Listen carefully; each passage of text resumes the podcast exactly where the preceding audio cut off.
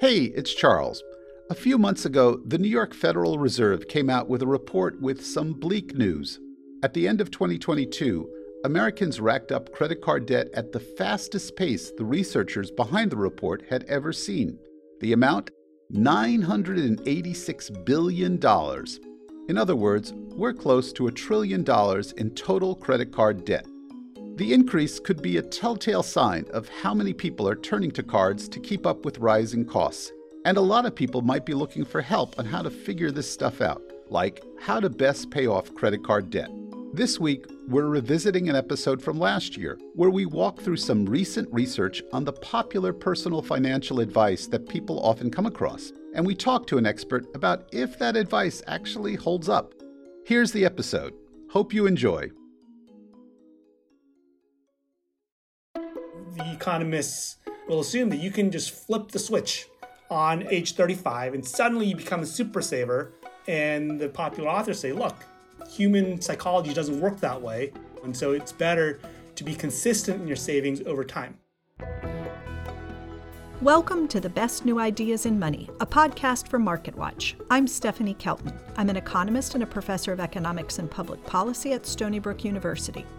And I'm Charles Passy, a reporter at MarketWatch. Each week, we explore innovations in economics, finance, technology, and policy that rethink the way we live, work, spend, save, and invest. Today, we're going to start in the studio of, well, actually, another radio show. Katie's with us in Dallas, Texas. Hi, Katie. How are you? Yes, I'm good. How are you? Great. How can we help? That's a clip from The Ramsey Show. You might know it. It's a very popular personal finance show and podcast with millions of listeners. In this clip, the listener Katie confesses to having racked up tens of thousands of dollars in credit card debt. What'd you spend uh, the credit card money on? Um, just transitioning over from one job to another, paying my way. Bull crap. Got into debt. and You did not spend kept- $27,000 transitioning from one job to another. Now, Dave Ramsey and his co hosts give Katie the same advice they've given before, which he's pretty famous for. It's called the debt snowball, and it means you pay off the smallest credit card debt first. The idea is that that will motivate you to keep going. You're going to list out the debts from smallest to largest. So the smallest credit card debt to the largest one. We're not looking at the interest rate. We're not going to do math right now. We're going to work on progress The Ramsey Show is just one example of how millions of people look for financial advice. The show says it has more than 18 million weekly listeners. And long before podcasts, many turned to books on personal finance for advice. The book Rich Dad Poor Dad by Robert Kiyosaki has reportedly sold 32 million copies since 1997. Another, The Millionaire Next Door by Thomas J. Stanley and William Danko, has sold more than 3 million copies. But what kind of advice are these popular authors giving? That's something today's guest has actually looked into. The genesis of this all was when I started teaching a personal finance class at Yale a few years ago.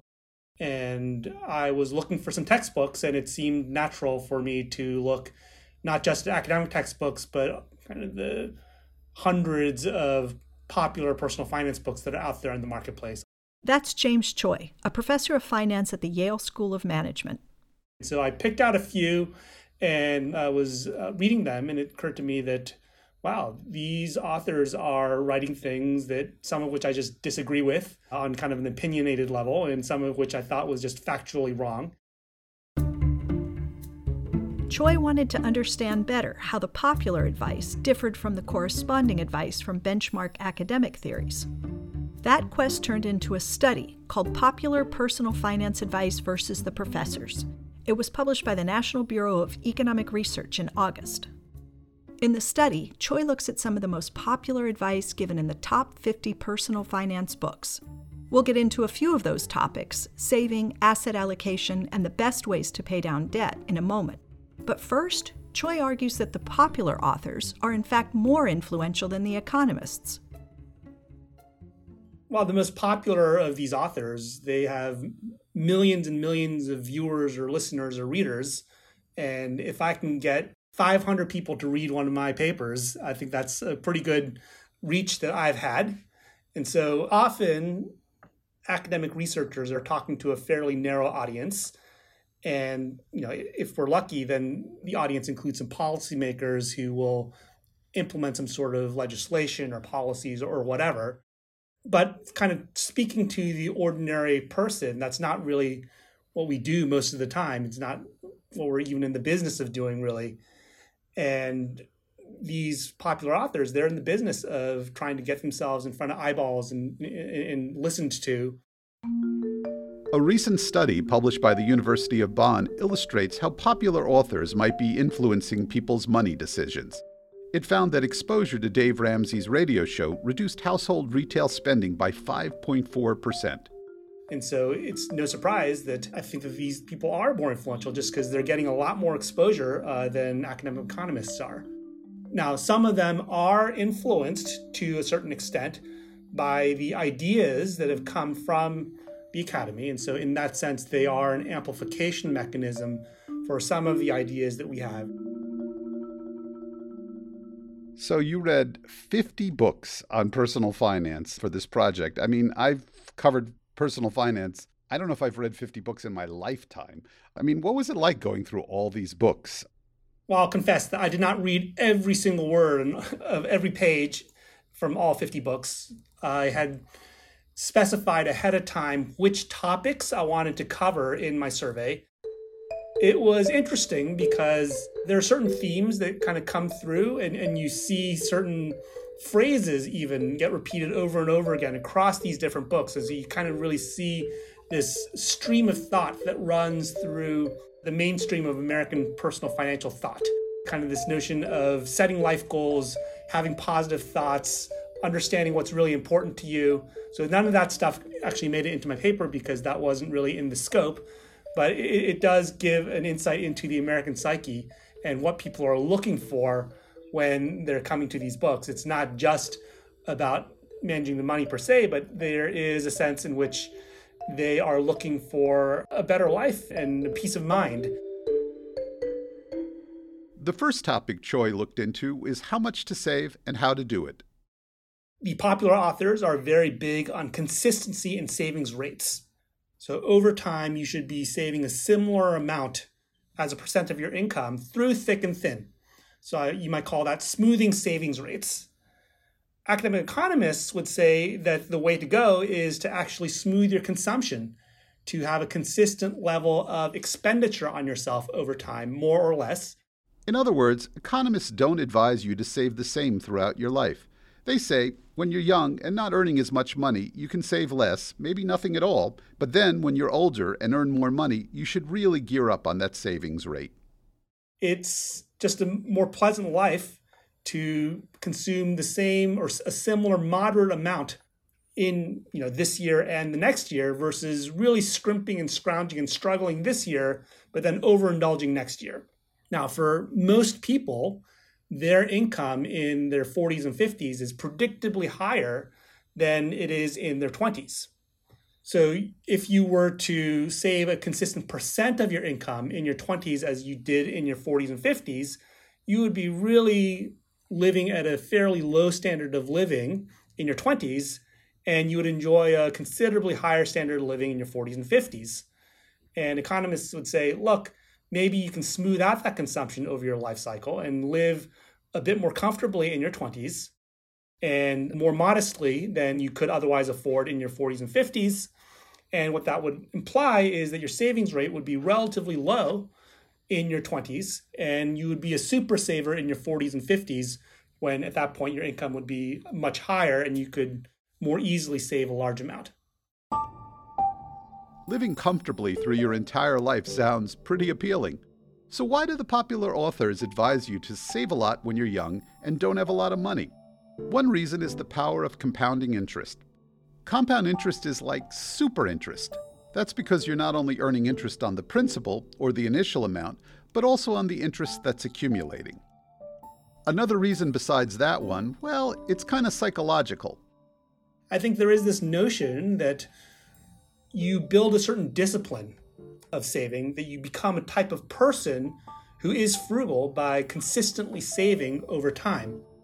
And that's not something that's really present in academic economic models.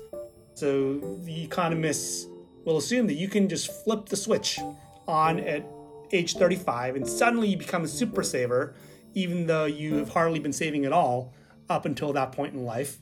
And the popular authors say, look, human psychology doesn't work that way. If you haven't been saving before, then you're going to have a really hard time saving a ton right now. And so it's better to be consistent in your savings over time.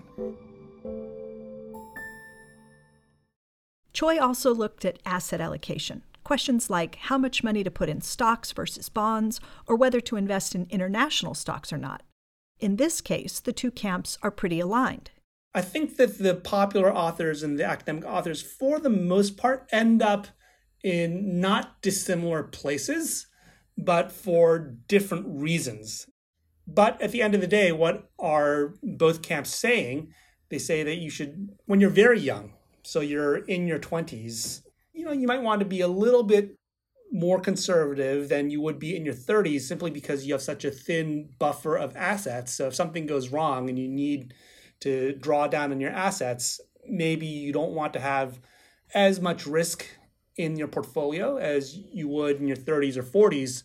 What Choi is saying is that when you're in your 20s, you might want to be a little more conservative because it's likely that you have less money to work with when you're that young and then have a very equity forward strategy through midlife and then become more conservative in your asset allocation as you approach retirement. So that's there's an area of, of a lot of agreement between those two camps in terms of the life cycle of asset allocation. I think there's also a lot of agreement when it comes to actively managed versus passively managed funds. Both camps will say that index funds are really the way to go. And I think there's a lot of data that shows that that's a pretty good strategy. There are things on the margins where I think that the two camps have differences. So, for example, on the value of getting dividends from your stocks, eh, particularly as you are approaching or are in retirement, the popular authors are much more favorable towards dividends, whereas the academic uh, authors would say, you know, you don't need to wait for that dividend check to come to finance your expenditure from your investments, you can just sell some of the stock that you have and actually pay a lower capital gains tax probably than what you are going to be burdened by if you got a dividend check and then had to pay taxes on those dividends. But again, I think that that's probably a little bit more on the margins of things that impact the welfare of the individual investor. And so I think on the broad margins, you do end up in somewhat similar places when you follow either camp's of advice. Recently, we've seen a new wave of investment advice circulating on social media platforms like Reddit.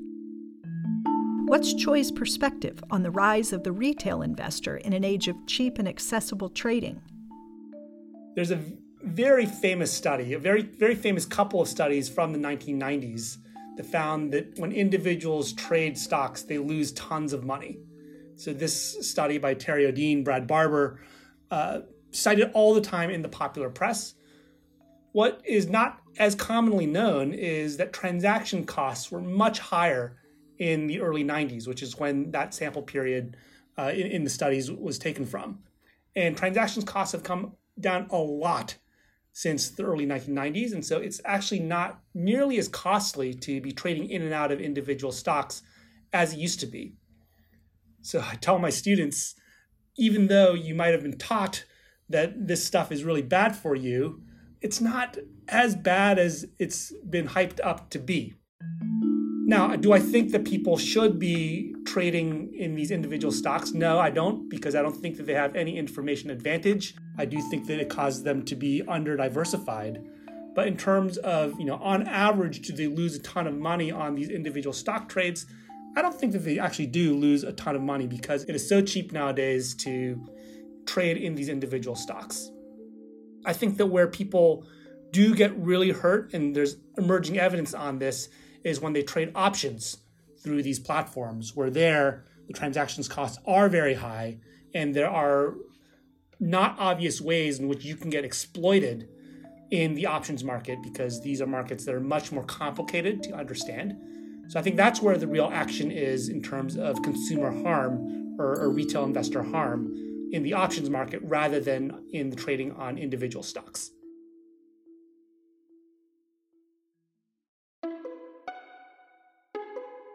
Coming up, how do the professors differ from the popular authors on strategies around how to pay off debt?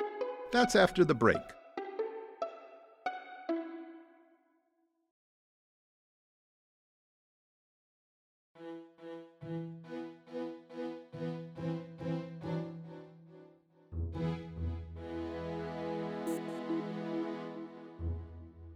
Welcome back to the best new ideas in money. Before the break, we talked to Professor of Finance James Choi about a new study where he looks at the advice given by the popular authors of personal finance books and how it stacks up against the advice from economists.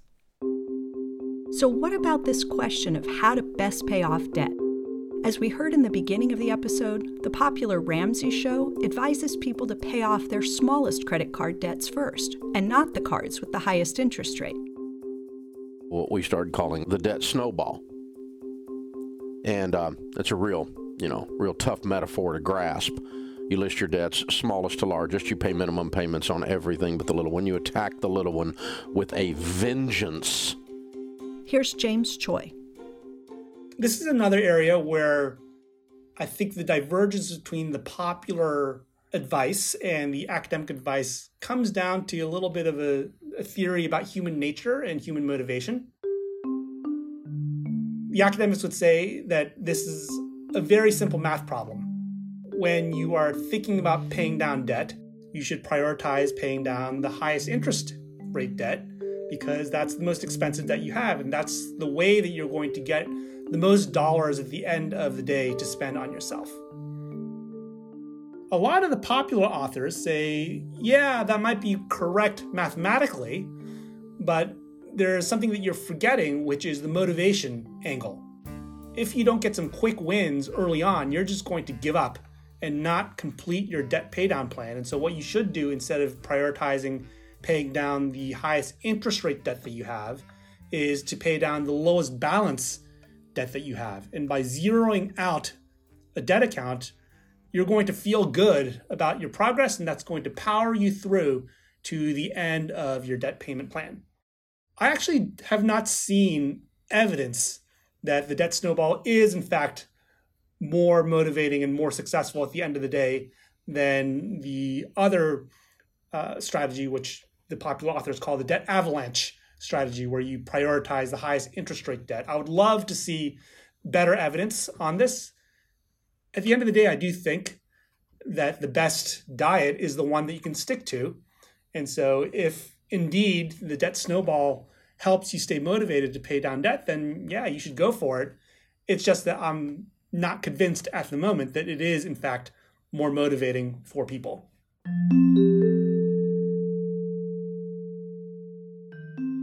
What was the worst piece of advice you found among the popular authors, and why was it so objectionable? Well, there are some authors that recommend get rich quick sorts of strategies where you will buy real estate using a ton of debt and you flip it for a big profit later on. And that works great when real estate prices are rising. But of course, real estate prices can fall too, and that can leave you in bankruptcy. So I think that that's the most irresponsible advice that I saw.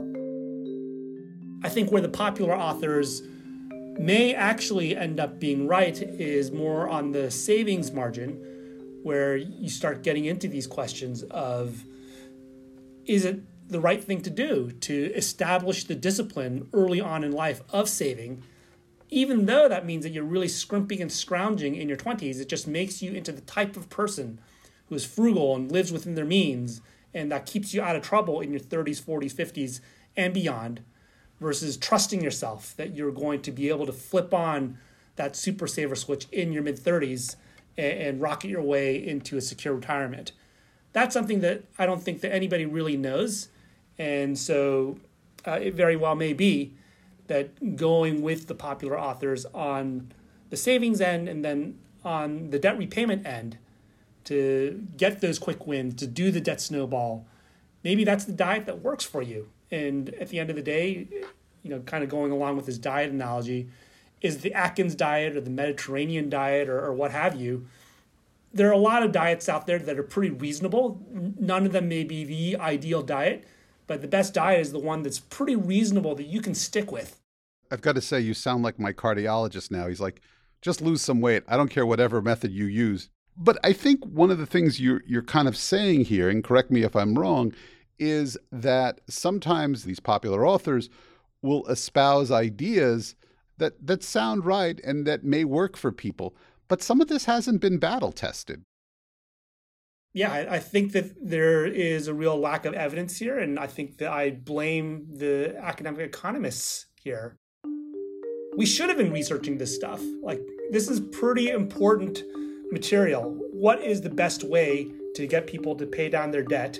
What is the best way to keep people motivated to stick to a reasonable savings plan? We just haven't been researching it, and that's why there is no evidence. And we've kind of abandoned the field to these popular authors where they have their lay theories, their intuitions for what the right thing to do is. I would love to see more research to see does any of this stuff actually work because on our end we have just been mostly preoccupied with thinking about what is the right thing to do if you have perfect self-control and you don't get discouraged and, and you can stick to your plan and i don't think that most of us think that human beings are like that